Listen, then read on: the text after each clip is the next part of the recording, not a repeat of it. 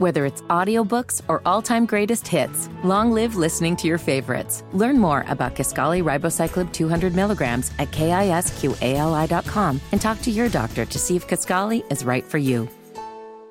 The 210th edition of the Four Corners podcast starts right now.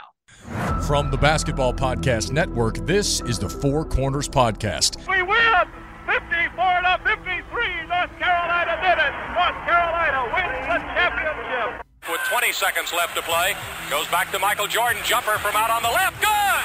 Fred Brown looking. Oh, way to Worthy. Worthy five. The Tar Heels are going to win the national championship. Webber front court. Carolina with foul. He takes the timeout. They're out foul. of timeout. Technical foul. Technical foul on Michigan. They're out of timeout. And the party is ready to begin on Franklin Street. Gets it back out to hit. Long outside shot. Short rebounded. May. It's over. Carolina has won the national championship. 89-72. And how about them Tar Heels? They are the national champions. Pump fake for three. Too strong on the shot. That's it. The Tar Heels are the national daggum champions. Love guarded by Keels. Gets a screen. Pulls up for three. Got it. Caleb from straight away. Here are your hosts, Josh Marlowe and Anthony Pagnotta. Hello and welcome to another edition of the Four Corners podcast. We are powered by Carolina Electrical Services. Josh and Anthony, we're back with you guys once again today. We're turning the page from Carolina's disappointing loss to Duke over the weekend and getting you ready for an important game on Tuesday night at Wake Forest. You can find that game at on ESPN at seven o'clock, and we're here to break down the Demon Deacons, tell you everything you- you need to know about the old Big Four opponent, get you up to speed on everything going on in Tar Heel country. Uh, we'll take a look back at the first matchup between these two teams. Uh, and then, of course, we'll give our keys to the game and pick the game before we get out of here. But we start uh, every preview edition of the pod, as we always do, with the pod thought of the day, which is brought to you by our show sponsor, DraftKings. And we go to legendary Indiana basketball coach Bob Knight. Thought with Indiana getting a big win at home over Purdue over the weekend, it'd be a good time to go pull from another legendary coach in the college game. And I think this message really does apply to Carolina when he says, quote, the will to succeed is important, but what's more important is the will to prepare. And I think that's something, man, like when you look at this Tar Heel team right now, especially on offense, it's it's almost like they just they're showing up unprepared because they've just been really all out of sorts since that NC State game, really, uh, where they scored 80 points, but I mean, 36 of them came at the foul line. And, and for whatever reason, at Syracuse, um, you know, this offense really struggled. That zone gave them a little bit more fits than what you're used to, than what we've we, we've grown accustomed to. Uh, and then this past week alone, the way Pittsburgh and, and Duke was able to to really you know bottom bottom out this this Carolina offense and really just take them out of whatever they want to do is really frustrating and really disappointing because I, I think we thought entering the year, you know, we that Carolina was going to score at will. We believe they had the the best backcourt in the country combined with the best big man in the country, which that that thought still very well may uh, may be true.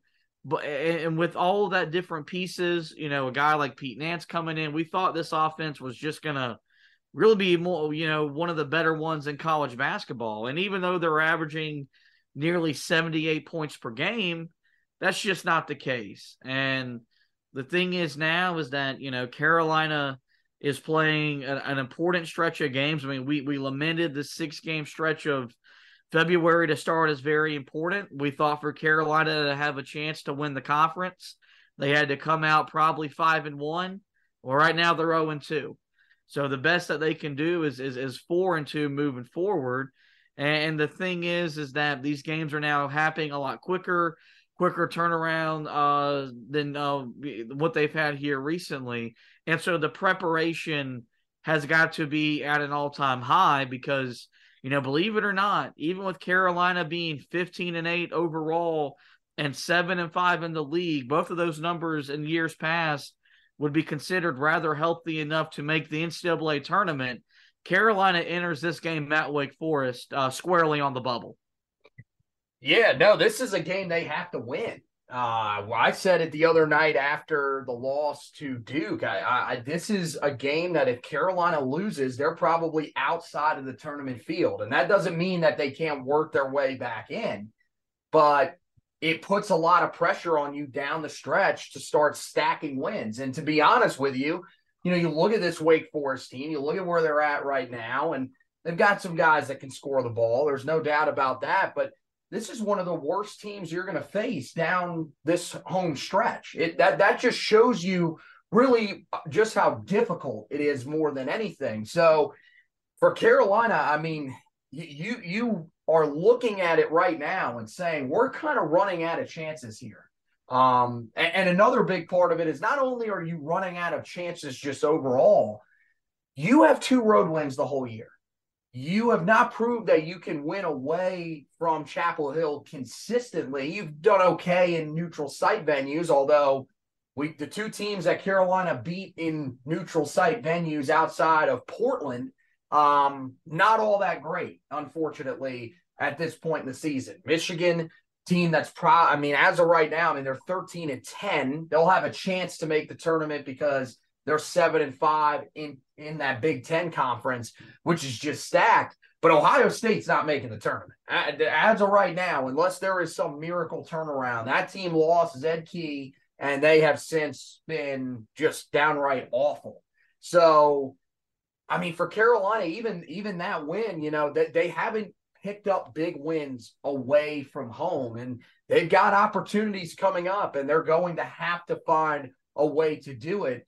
Um, and it's this one is is not really going to be a, a big win if they do find a way to win it, but it needs to be one where they come out, they put together a relatively complete game, they get back to scoring the basketball, and you know you just you you, you cannot it can't even be like the game you won against Syracuse. To be honest, Carolina's won really good, solid road win, I would put it at this point, is Syracuse. And that's a game where you had to have a guy save the ball under his own basket right to one of your guys to actually win the game. So it's a weird spot to be in.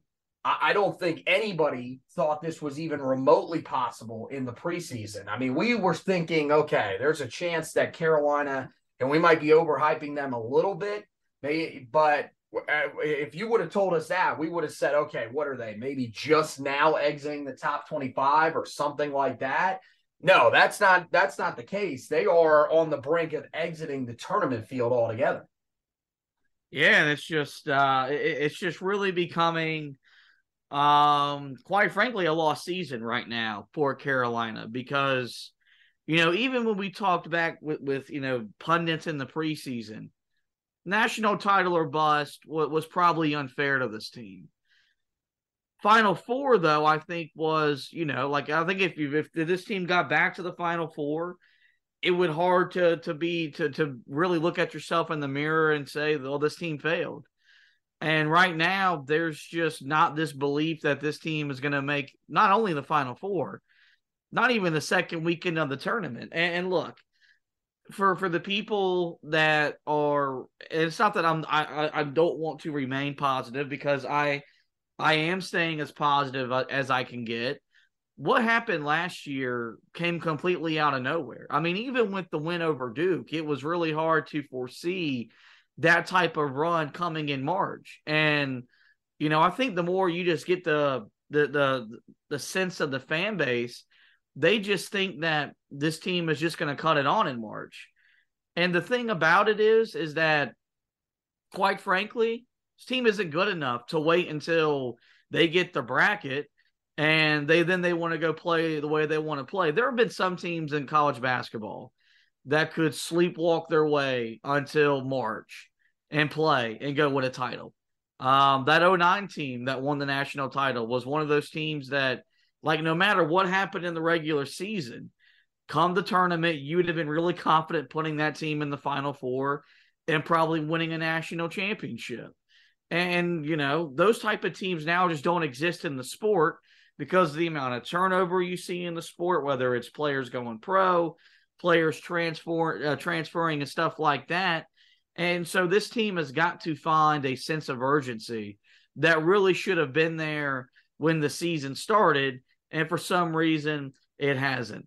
Let's now take a look at this matchup uh, with Wake Forest and the Deacs Uh, enter with a 15 and 9 record overall.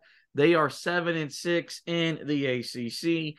This game will come in uh, in the Joel where they have they have earned home wins over at the time number 14 Duke and number 19 Clemson, but uh, on Saturday they they they were able to snap a four game losing streak with a blowout win at Notre Dame. Um, they have four players right now that are currently averaging double figure scoring, led by Tyree Appleby's 18 points, 3.3 rebounds, six assists. Uh, he's shooting 44% from the field, 38% from three. Damari Monsanto, 13.7 points, three and a half boards. He's shooting 43% from the field overall, but 44% from three. You have Cam Hildreth's 12.9 points, 6.1 rebounds, 2.8 assists. He's shooting 48% from the field, 31% from three. And Andrew Carr is the last guy in double figures at 11.6 points, 6.2 rebounds, 1.4 assists. He's shooting 50% from the field, 33% from three. As a team, Wake Forest averages 9.3 made three pointers per game, which is the 23rd most in the country. If you go and look at the latest NCAA tournament projections by ESPN's Joe Lunardi, which came out on Friday, uh, you're not going to see Wake Forest listed anywhere. Um, they're not in the tournament. They're not among the last four in, the first four out, or even the next four out. The big reason why is that four game losing streak really took out some steam for where this team was back in the middle of January. But this is the type of win for them that could re that that, that could really jumpstart that conversation once again for them. They'd have home wins over, you know, Duke, Carolina, and Clemson. Um, they did lose at home to Virginia in a game that, had they won that, probably changes their NCAA tournament candidacy uh, very much so. And so, with that being said, um, you're going to get a team that you're going to imagine, kind of like when you went to, to Syracuse a few weeks ago, is playing as if their season is on the line because, in a lot of ways, it is. Um, you know, because I don't think many people think that Wake Forest is a team that's going to go win four games in four days in the ACC tournament. And, and so I think what Carolina's got to do, and what they failed to do in the last two games where they've went and lost, is they the game's got to mean more to Carolina because you're going into an environment where last year you got ran out of the building against a team that is going to be uh, extremely desperate to find a way to win, uh, to to to you know start up a, a potential run to make the field a 68. And we know we've seen this Wake Forest team already once. We've seen the challenges they pose. Um, the, the home wins over Duke and Clemson will tell you that this is a pretty good basketball team. Uh, they went on the road and scored 80 at Notre Dame, which isn't always an easy thing to do. And I think, you know, sure, uh, a, a, short story short, Carolina's got their hands full on Tuesday night when they take on the Demon Deacons. Yeah, no, they definitely do. And you know, the thing is, is this is the second time that you're facing this team. So they already know some of what you present from the first matchup. And you know, this was it, first time around. This this was a tough game for Carolina. And you know, they they found a way to win by nine, but Wake Forest still had a pretty solid offensive night despite Tyree Appleby not playing well and Cam Hildreth not playing well. Um, and those are two guys that are extremely important to what they do. So, you know, Carolina's got to be prepared for an extremely motivated team. But here's the thing at this point for Carolina, I mean, you got to sort of be back in that mindset of, you know, I mean, it's it's almost similar to what happened last year after you lost to Pitt at home. Um, and I get there are much different scenarios. A lot of people have pointed out that this is a team that has lost eight games and only by a, a combined 39 points. But it doesn't really matter at this point. Losses are losses, and they are looking at the the, the tournament committee right now is looking at this and saying it's a team that probably you know is, is is right on the right on the bubble. I know you can't put everything into what these bracketologists say, but I mean, look, that's kind of where everybody has Carolina right now. They are that close to being out of the tournament field. So, you know, you have to play with the same level of desperation because, as I said, you know, earlier, how many more, how many given more, you know, how many games are given that are left on this schedule? I, mean, I don't like there. I know you got Notre Dame. That's a team that you feel pretty good about in terms of your, your ability to beat them. But really, every other game, I mean, Carolina's going to have a fight on their hands. Um, and even even Notre Dame, that's a team that has given Carolina issues before. Um, so I, I mean, if you're Carolina, these are the types of games that you have to take advantage of because if you don't, it, it puts all the pressure on you to win pretty much every important game the remainder of the way. Like if they lose this game, I, I really find it hard to believe they don't have to win. I mean, they definitely have to win the next two. You would feel like they have to beat NC State, and they probably have to beat Duke at the end of the year to make sure that they are 100% in the tournament field. And that's a spot that, you know, for Carolina, they, they can't really, at this rate, I don't think they can afford to be it because this is not the same team as last year. We've said it many times, especially recently. This is a team right now that doesn't have the offensive firepower that they did a year ago because they don't have a Brady Manek on this team. And look, it took Brady Manek a while last year to become what he eventually became. I, I just, I am not seeing any signs of that. We saw moments from Brady Manek earlier in the season last year that led us to believe that this was a team that was going to eventually be able to turn it around and, and, and get it right enough. We didn't see the run coming, but at least to make the tournament field and maybe get to the second weekend. With this team, I mean, we're just not seeing those signs yet. This has to be the starting point of that. Um, because eh, this year, I, I just, if you don't turn it around, I don't think you're making the tournament.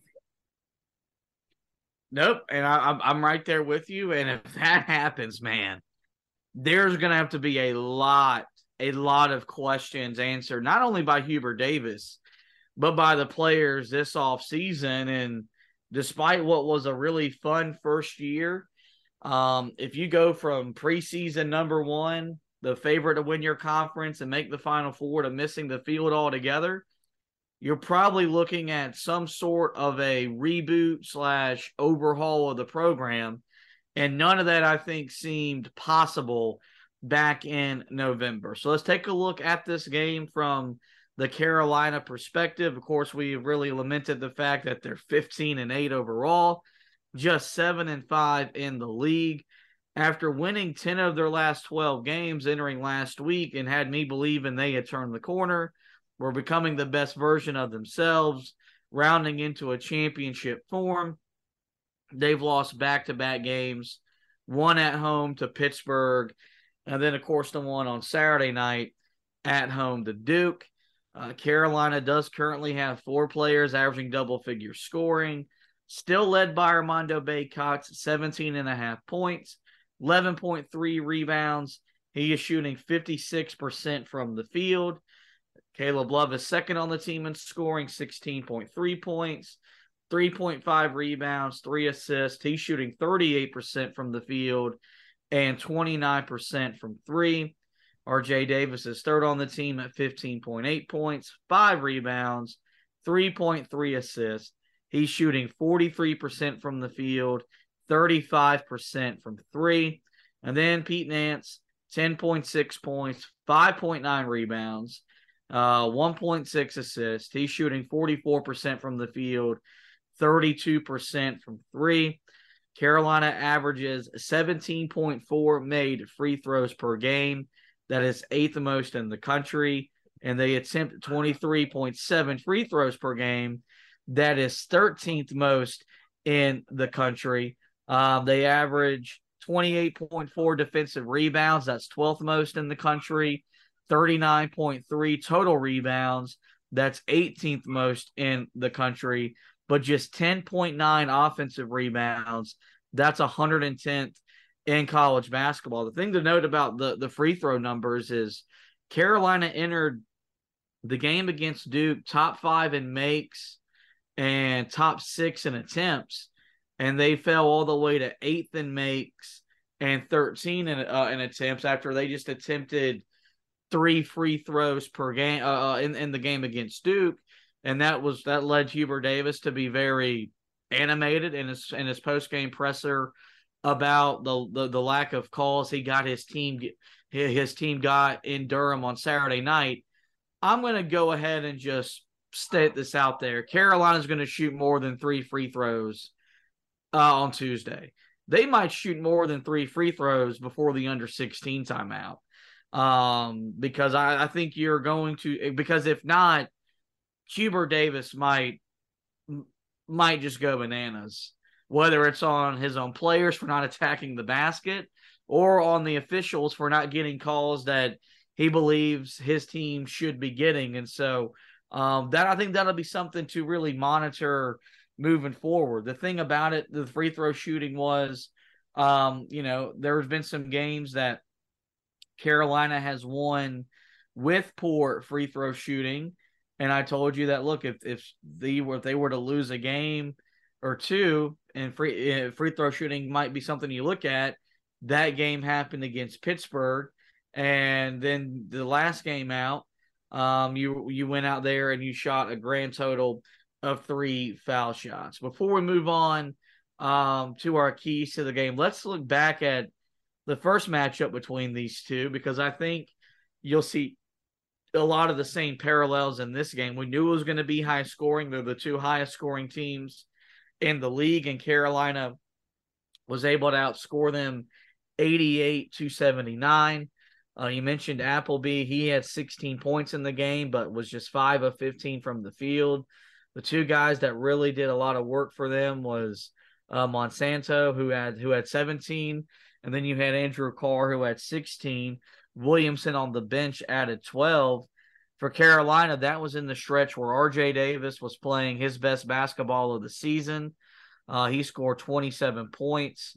Remember, Leaky Black had his best offensive game as a Carolina player with 18 points, and Armando Bacot had a workman-like 21 point, seven rebound performance. And Seth Trimble added 11 points off the bench and was perfect from the field. And the biggest thing to note was Carolina's offense that in that game was extremely efficient. They shot 52% from the field, 38% from three, and they were 19 of 24 from the foul line. Um, and, and they won the rebounding margin. Uh, or they they actually got out rebounded 33 to 28, but because they were so efficient from the field, it didn't really matter. They forced 15 turnovers and led to a boatload of points going Carolina's way. And, you know, we kind of sat there and said after that game, this is the formula. Like it was RJ Davis attacking downhill. It was basically a two man game, a two man game with him and Bacot. And the other guy to really benefit with with their with their two successes was uh was Leaky Black. And then defensively, you know, they were able to force so many turnovers that it led to points for them the other way. And, you know, even though Carolina would go on to to win the game, win some more games after that, that's the best Carolina's offense has maybe looked all season long was in that game. Because I thought, you know, with the turnovers they were running, um, you know, they they took only 24 threes and made nine of them, so they were much more just efficient from there and they were 30 of 58 overall from the field. And for whatever reason, that recipe, that formula hasn't been replicated. And I think the biggest question is why. And I think the one thing you got to note about that game, that was the game where Pete Nance left two minutes into the game. Mm-hmm. And so other guys got more minutes. Like Seth Trimble played 22, Justin McCoy played 17, Puff Johnson only played four. But it's pretty evident that when your offense looks the best when a guy's not on the court, that maybe that guy who left the game hurt shouldn't play 30 minutes a night like he has been since he came back from the injury. And, and so I think it's got to be something where Hubert Davis has got to be honest with himself and this coaching staff has to be honest with him and tell him this offense works better with Pete Nance not involved in it. Um, for all that talk we heard in the preseason that he was this team's best player, that's all it was. It's talk. He's a good defender. And can he make tough shots for you at times? Yes. But kind of like Dawson Garcia did last year, Pete Nance doesn't fit in the way that Carolina wants to play offense. And I'm not saying that Puff Johnson's a better fit. I'm not saying that Seth Trimble is a better fit. I'm telling you that I think the combination of those two intertwined is a better fit than what Pete Nance has done so far. And so I think the biggest thing I'm interested going into this game is how does Hubert Davis, how does his staff, how do they make adjustments to get this Carolina offense back playing to the level that we saw in this first matchup against Wake Forest? Well, I mean, I know a lot of people are going to say, look, recreate the rotation that you did in that first game. It's just tough because that rotation that you're looking at, first of all, Justin McCoy should not play 17 minutes. That's that is just if if you want any chance of winning this game, you should not play him for uh, that amount of time. But I mean, yeah, you want to see more of Puff Johnson. I mean, maybe you would like to see him play that 17 minutes that McCoy played, maybe combine them with the minutes that he played, and just you know, I, I mean, I think that's that's part of the recipe. To me, I think, and I said this after, uh, you know, when when Nance returned from the injury, I thought, and ultimately, it was pro- part of it may have been because Puff was already dealing with the knee issue from earlier in the season. I think Puff Johnson if they feel, you know, confident enough in him, should start for Carolina over Pete Nance right now. That's just that's the point that I'm at. Um, but the thing is, is that outside of him, I mean, look, I get it. Seth Trimble played well in this game the first time, but that was really the last time that we saw Seth Trimble play well. Um, since then, since he is at when he has entered games, uh, he just has not looked like the same player. He's a guy that you, you could tell as a freshman, the game is incredibly fast for him. He makes a lot of mistakes. Um, he's done some good things defensively, and, and maybe that's what you're banking on. But the problem for this team right now is there are way too many times where this team is playing um, with basically three offensive options on the floor. So I think, look, you can play Seth Trimble but there is no circumstance where you should be playing Seth Trimble, Pete Nance, and Leaky Black all at the same time. Because if you are, this team is simply just not going to score the basketball. Now, this game is a little bit different because this Wake Forest team is not a great team defensively. But yeah, I mean, Carolina, they, they need some of these guys to start to get back into rhythm. And I think the last two games, and you know, I, I people I've, I've, had people point this out and basically say that he just isn't good enough or whatever. The last two games, the difference for Carolina and the reason why they're not scoring at the rate that they were is because RJ Davis just isn't the same guy. He hurt his finger and he hasn't been in the same rhythm since then. And anybody that's criticizing him because of that, I don't really know what to tell you. This is exactly like what we saw early in the year with Armando. He's not fully healthy, but he's playing through it. And you can tell that there is a difference in his game. He was hitting huge shots. I have I had people telling me last, you know, after the Duke game that he hasn't taken a step forward this year. RJ Davis has taken a step back. I mean, I don't know what the hell you guys are watching to think that, but that's not even remotely close to the truth. He is projecting very similar to a lot of point guards in Carolina's history. And most most notably, he compares extremely well to what we saw from Joel Berry. Um, he's having that sort of impact on this team. So when he got hurt, Um, and, it's an injury that's extremely impactful to a guy that was shooting the ball well.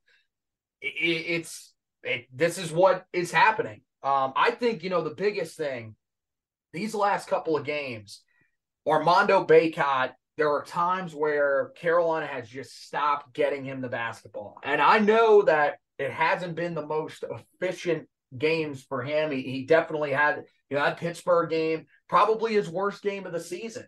But you have to get him the basketball. He cannot go. I mean, I mean, we we said it on the podcast the other night. I mean, pretty much the, the entire second half, um, he wasn't a part of the game plan. Their game plan was try to find the open shooter. Then typically it was going to be Pete Nance or Leaky Black and hope it goes in and it went in for Leaky for you know a majority of the half, but the biggest one that he had to hit, he missed. Pete Nance had missed the big one as well. So uh, you you have to go to your big man inside that you know you can trust. He had 21 in the first game. He was seven of 11 from the field. We know that he is going to have an advantage in this game against a Wake Forest team that just doesn't have the bigs inside to compete with him. Carolina has to take advantage of that in this game because the biggest thing is, as you mentioned, turnovers were huge. That that's a stat that uh, I, I would be interested to see what it's what it's like now for Wake Forest. But remember that uh, there was a point in the season where they had not lost a game where they didn't turn the ball over more than 12 times. Uh, they 12 they, and when they turned it over more than 12 times, uh, they were a, a 500 team. I would imagine it's a it, it's in you know a very similar standing right now. So the big key for Carolina is creating turnovers, but getting efficient looks as well. Because right now they're just not a team that's shooting the ball that well.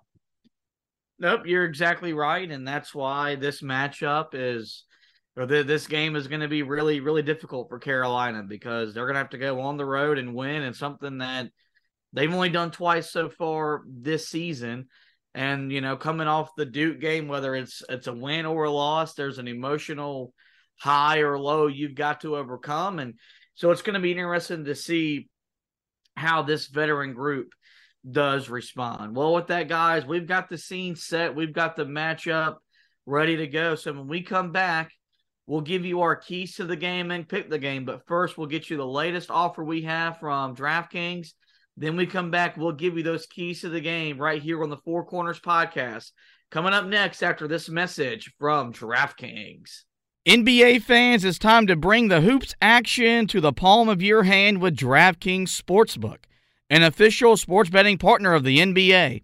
This week, new customers can bet $5 and win 200 in free bets instantly. Plus, for a limited time, all new and existing customers can get a no sweat same game parlay every day. Go to DraftKings Sportsbook app today, opt in and place a same game parlay on any NBA game, and if it doesn't hit, you'll get a free bet back. I use DraftKings Sportsbook all through the college football season, through the NFL playoffs, and I'll be sure to use the same thing with these same game parlay features all at DraftKings Sportsbook for the remainder of the NBA season. Download the DraftKings app now and sign up with the code TBPN. New customers can bet $5 on the NBA and get $200 in free bets instantly only at DraftKings Sportsbook, an official sports betting partner of the NBA. With that promo code TBPN, minimum age and, and eligibility restrictions do apply. Void in Ohio. See show notes for details really hope you guys are taking great advantages of all these great offers we've been giving you here on the Four Corners podcast. Same for Anthony over there on the Heel Tough blog podcast. Let's dive right in, guys, to the keys to the game.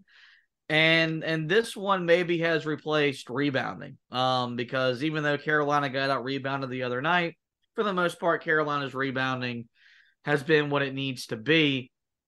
Uh, and and that's the new key to the game now is shot selection because it was so bad in the first half. It allowed Duke to w- be leading in a game that, had they not been given 16 transition points, they wouldn't have been leading. The game might have effectively been over had Carolina just not allowed them to run in transition because in the half court, Duke's offense just couldn't do enough to really generate any sort of rhythm or flow offensively. And, and, so this is why, you know, I mentioned that I think you'll see a lot more than three free throws attempted in the first half. Because I think you're gonna see you're gonna see Carolina play with a different focus on offense. Because if not, there's probably no hope that this team puts it all together. Because there's really no excuse. Um, you've already done it once against them, and they couldn't they couldn't guard you and and so there's really no excuse to do to, to come out with that same mindset again. The three primary shot takers on this team should be armando bacot rj davis and caleb love in that order. Um K, uh, armando bacot should dictate everything that carolina does on the offensive end. If if if the first if the first post touch doesn't get to anything kick it back out, reset, and try again. And then if that doesn't work, try it again. And then off of that, whenever you reset your offense or whatever it is that you're doing, if there's a lane that's opened up, drive the ball. Um, if, if Carolina takes 27 threes and makes five or six of them again, there's got to be a really hard conversation about this offensive philosophy that Hubert Davis is installing. I know he tried to defend it in the Duke game. Um, and he was like, look, you said we settled for too many three pointers.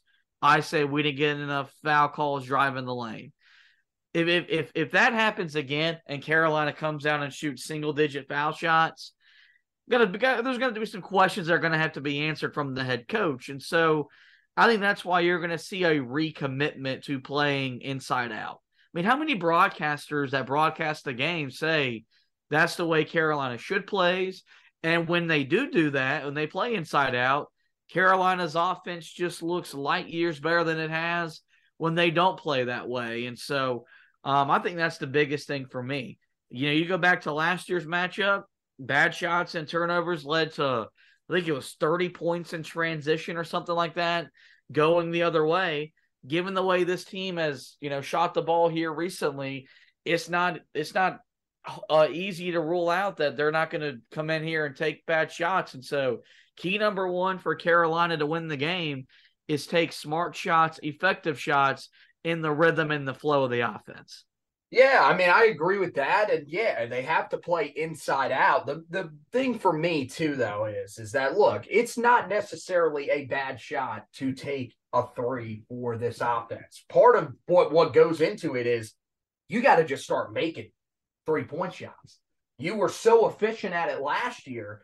And now this year, you're having one of your worst seasons historically. And and at this point, if that doesn't turn around, Carolina, I mean, look, they can make the tournament, but they're not going to be a team that can make a run because you've got to be able to knock down big shots when it matters. And some of those big shots are going to be from beyond the arc, as we saw against Duke. But yes, there are a lot of times. We we see it every game. And the other night against Duke, it was in that first half where it is just ill-advised shots, the rush shots extremely early in the shot clock. Um, when you you can you can pass it out and find a better shot. Um, and and really, I think the frustration at times is the guys who are taking the shots, guys who are not in rhythm that night or really are just limited offensive players. And they're taking shots that you know at home and they know they cannot make. That's where the frustration, I think, really comes in. And last night or, or the other night against Duke, those long rebounds, they led to runouts, and Carolina wasn't able to stop the ball half the time it was because there it was it was basically impossible. They had odd man breaks and there was nothing you could do.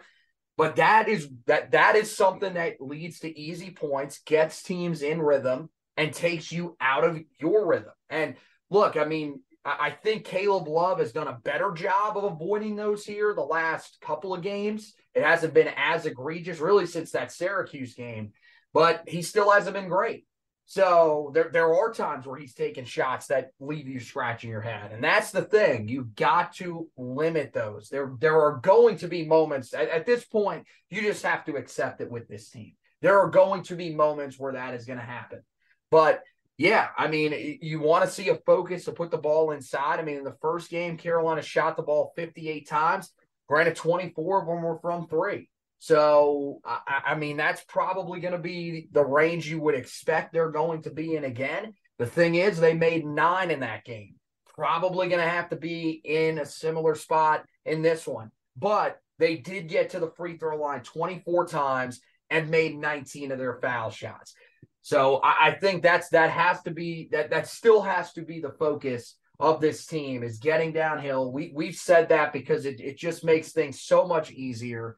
And you know, these are guys that I think right now thrive better when they are playing downhill basketball. I thought that was the case last year when they picked up some big wins in the middle of conference season a year ago, um, before ultimately getting to the point that we're hoping they don't get to um, after you know after this game on Tuesday night.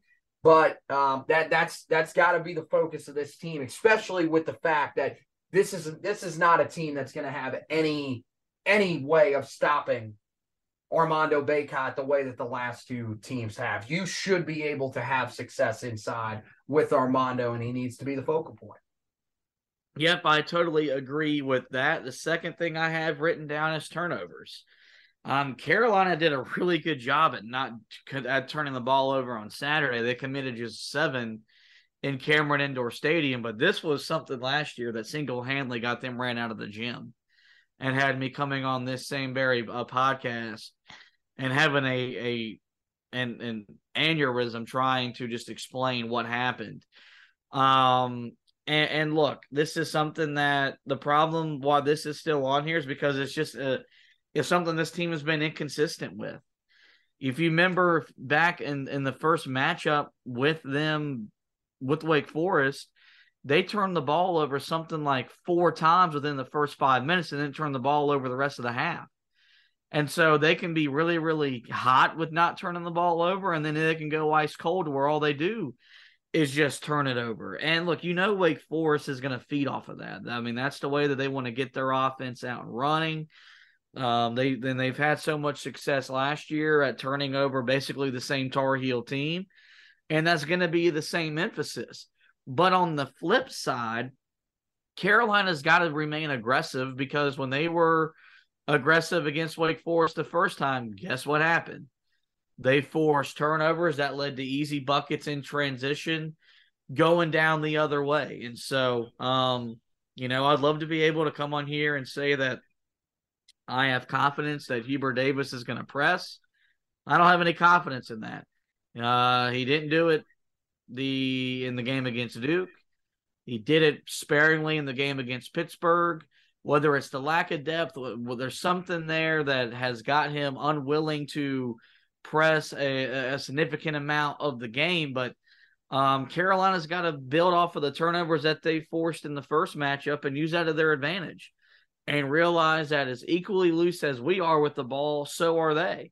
And so, I mean, this game might have a football feel to to where it, it, it might feel like whatever team wins the turnover battle might come away uh w- with the win. And so for Carolina, it's you want to try to limit them 10 to 12 per game. But on the flip side, no, look, we turned them over 15, 16 times the first time we we played against them. We got to go do it again. Yeah, and I mean, look, it's going to be tougher because this is a team that has taken care of the ball a lot better, even during their losing streak uh, that they just recently had. They didn't turn the ball over more than nine times in any of those games. So they're doing a better job of holding on to the basketball. Now, they turned it over 12 times against Notre Dame the other day. So they are coming off their worst game in a while with that. But that was such a key to Carolina's recipe last time. And with this team, the way they're shooting now, uh, you just you have to get easy looks. That's the best way to do it. It's just about putting pressure on these guys. Um, I thought, you know, for a majority of that uh, of the game the other night, I thought Carolina defended rather well. Um, you know, I thought they did a good job of, of staying in front of guys for the most part, but I, I, think late in the game, you know, you saw that that sort of fade away, and and there were key moments, you know, throughout in that second half where uh, guys would just drive straight by, uh, you know, some of Carolina's defenders. That cannot happen in this game. Um, but and but but the thing is, is that you know, if they create turnovers, if they can get this offense out of rhythm, uh, it's been proven that that is the one thing that can really slow down a team that can score the ball at a pretty high rate. Um, I mean, they're not scoring it the way that they were earlier in the season. Um, once they've gotten into conference play here, some teams have been able to slow them down a little bit. You've got, you know, some similar issues to Carolina at times with that team. Uh, they are a team that has some guys that aren't overly efficient from the field, but they're still a team that has guys that can score and score often. Uh, they have guys that can get hot, and they've got guys that can make big shots late in games. So Carolina's got to be able to, uh, you know, really get this offense out of rhythm by creating those turnovers, um, getting out and and running. And look, if you do that, uh, that's you know it's the type of game that can serve to you running that three guard lineup a little bit more. Um, if not, if this is a game that has to be played in the half court, then it probably limits the group that you can put on the floor because, I mean, Seth Trimble's not a guy that right now can play in the half court, not at a high level. So if you want to see a similar rotation to what we saw in the first game, turnover, creating turnovers and, and being able to get out and run, or at least creating missed shots to be able to get out and run, is going to be important for Carolina uh, if they want to repeat the recipe from that first game, which uh, for me, I think you have to do right now because there, there's not really any signs of you snapping out of whatever this shooting funk is. The last key I have is to defend the three point line. It was something that had Carolina lost the first matchup, we would have pointed to that and say that was a big reason why, because Wake Forest was 10 of 21 from three, uh, which rounds out to 48%. The thing you got, the thing about them this year is that they're a little bit easier to defend from three as opposed to last year where it felt like, you know, they had five guys on the court that could, you know, realistically do damage from three point land. Cam Hildreth and Andrew Carr are both shooting below 33% from the three point line. So the two guys that you really got to key on are Appleby and Monsanto, who are two really good players I mean, Appleby might be the best guard in the conference. And in the first matchup, they were combined six of 13. So not bad, but you know, that's still almost right, right at 50%.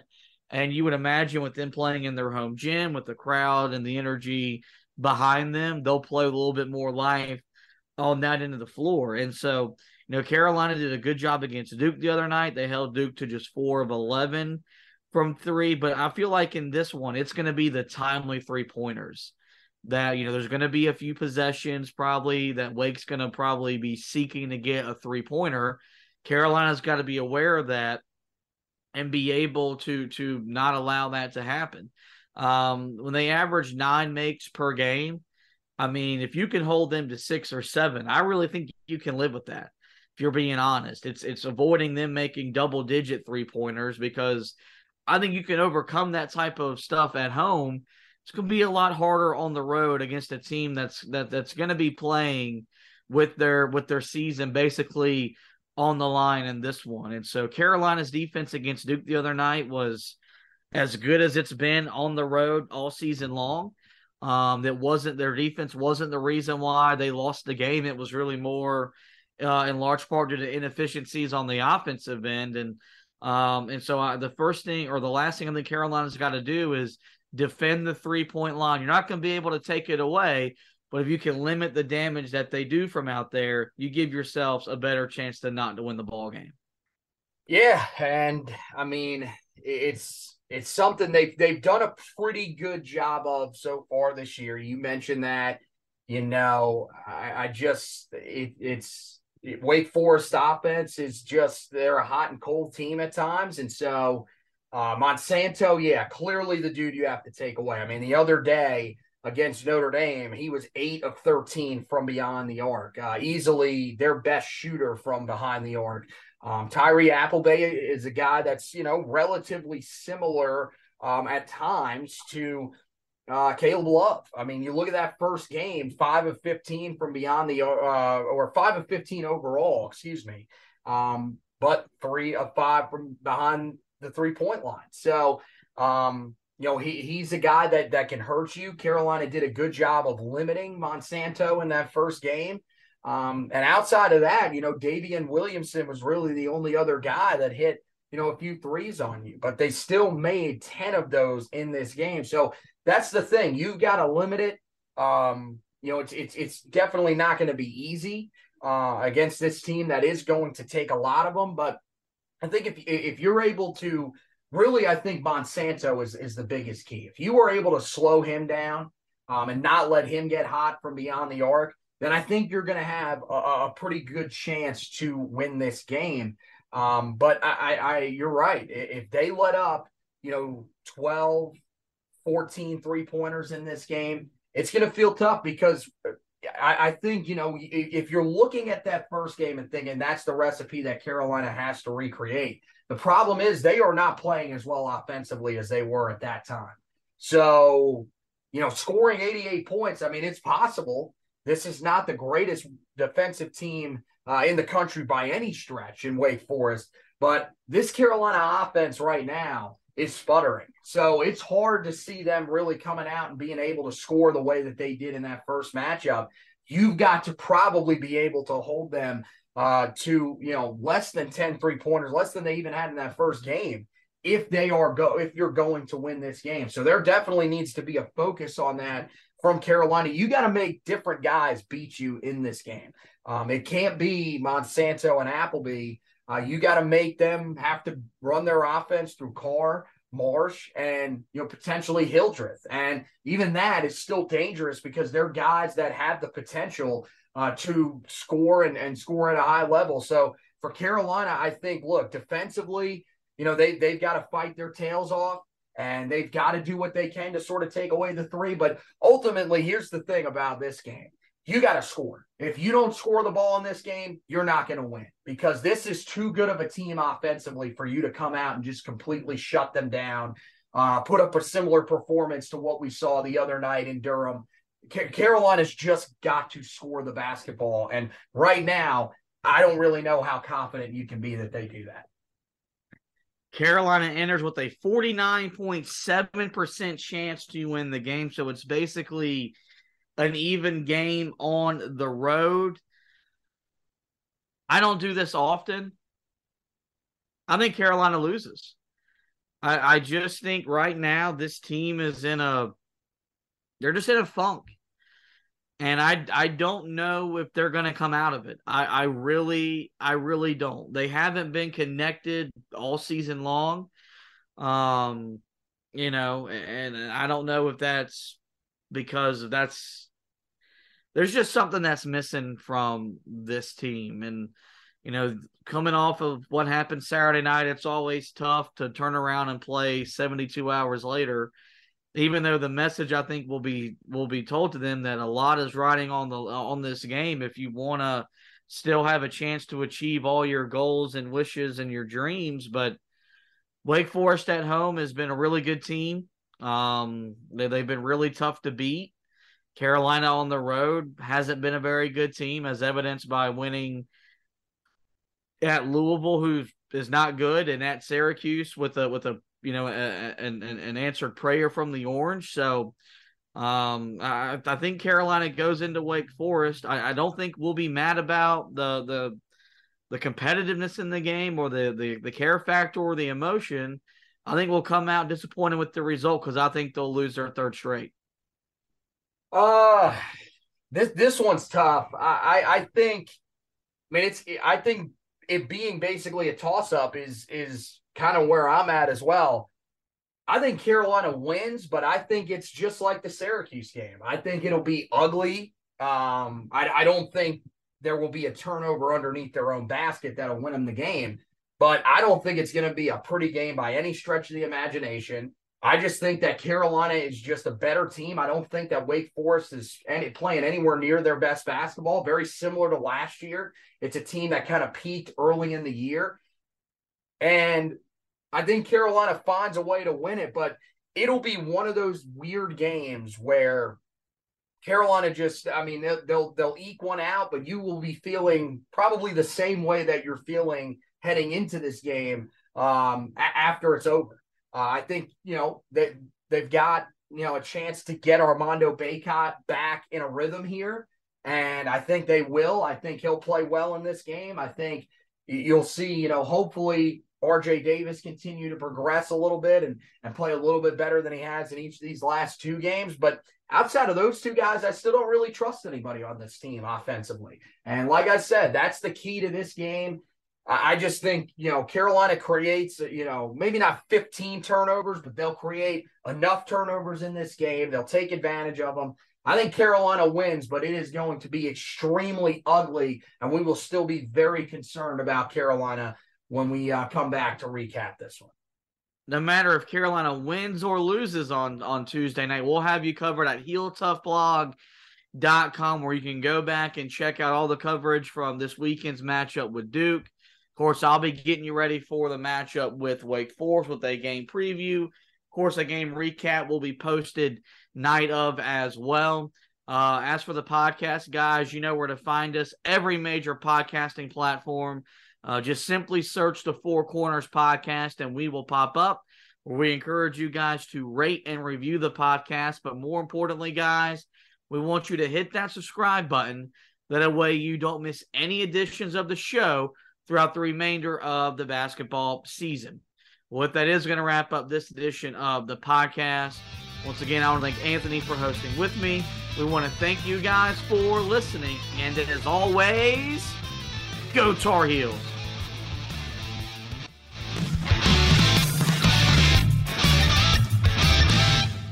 Guys, it just doesn't get any sweeter than that.